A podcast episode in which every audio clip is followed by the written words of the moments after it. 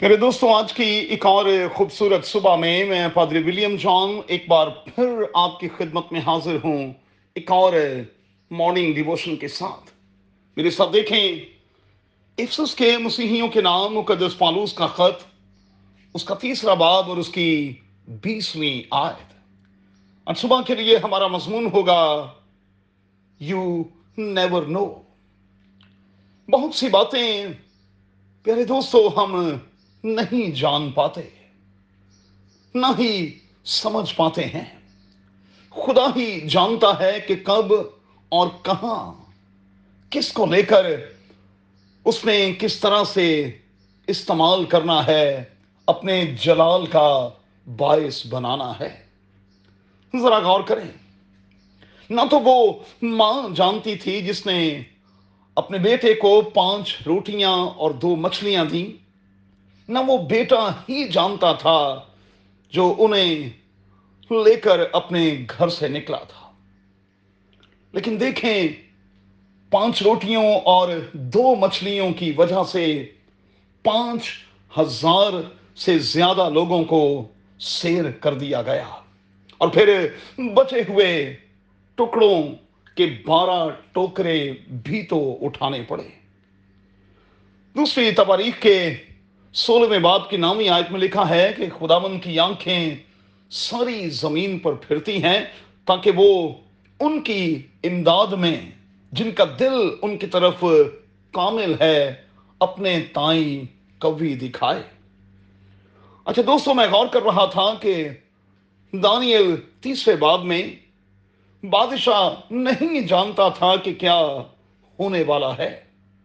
وہ غور کریں، بڑا عجیب کام ہوا، آگ میں 3 لوگ ڈالے گئے لیکن 4 دکھائی دینے لگے، اور پھر لکھا ہے کہ 4تھے کی شکل جو تھی وہ اعلی زادہ کی سی تھی، اور پھر صدرک، میسک اور عبدالنجوب باہر آئے۔ لکھا ہے کہ ان کے سر کا ایک بال بھی بیکا نہ ہوا اور ان کے کپڑوں سے جلنے تک کی بو بھی نہیں آتی تھی۔ پریز گاڈ، پریز۔ سچ مچ دوستو خدا کے کام بڑے ہی نرالے ہیں۔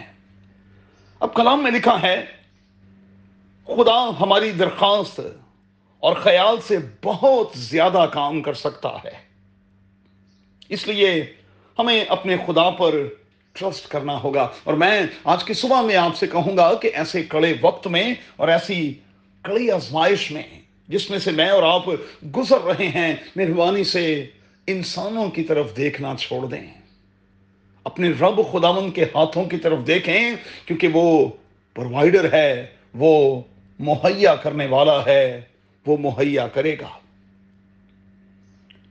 وہ ہماری درخواست اور ہمارے خیال سے سچ مچ بہت زیادہ کرنے کی قدرت اور صلاحیت رکھتا ہے۔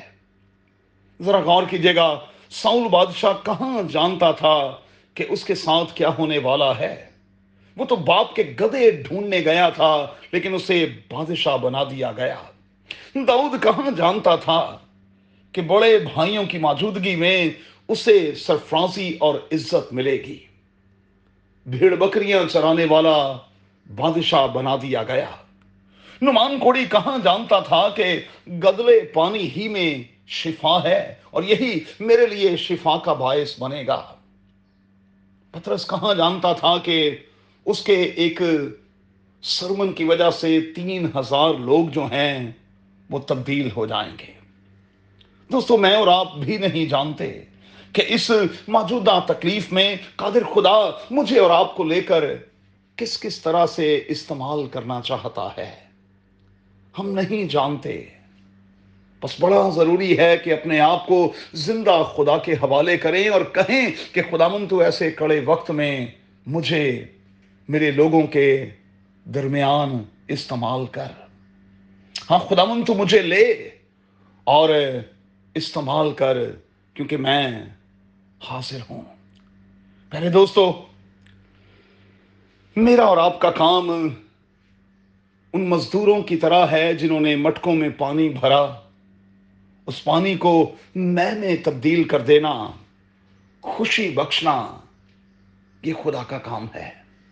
آپ اپنے آپ کو زندہ خدا کے حوالے کر دیں۔ میں آپ کو یقین دلاتا ہوں کہ آپ کی بدولت بائبل کا خدا آج بہت سے لوگوں کو خوشی اور خرمی بخشے گا، اور آپ یقینی طور پر بہت سے لوگوں کے لیے خوشی اور برکت کا باعث ہوں گے۔ کیا میں اور آپ تیار ہیں؟ خداوند آپ کو بڑی برکت دے، خداوند آپ کی ساری ضرورتوں کو پورا کرے۔ میری دعائیں اور بہت سا پیار ہمیشہ آپ کے ساتھ ہے۔ آمین۔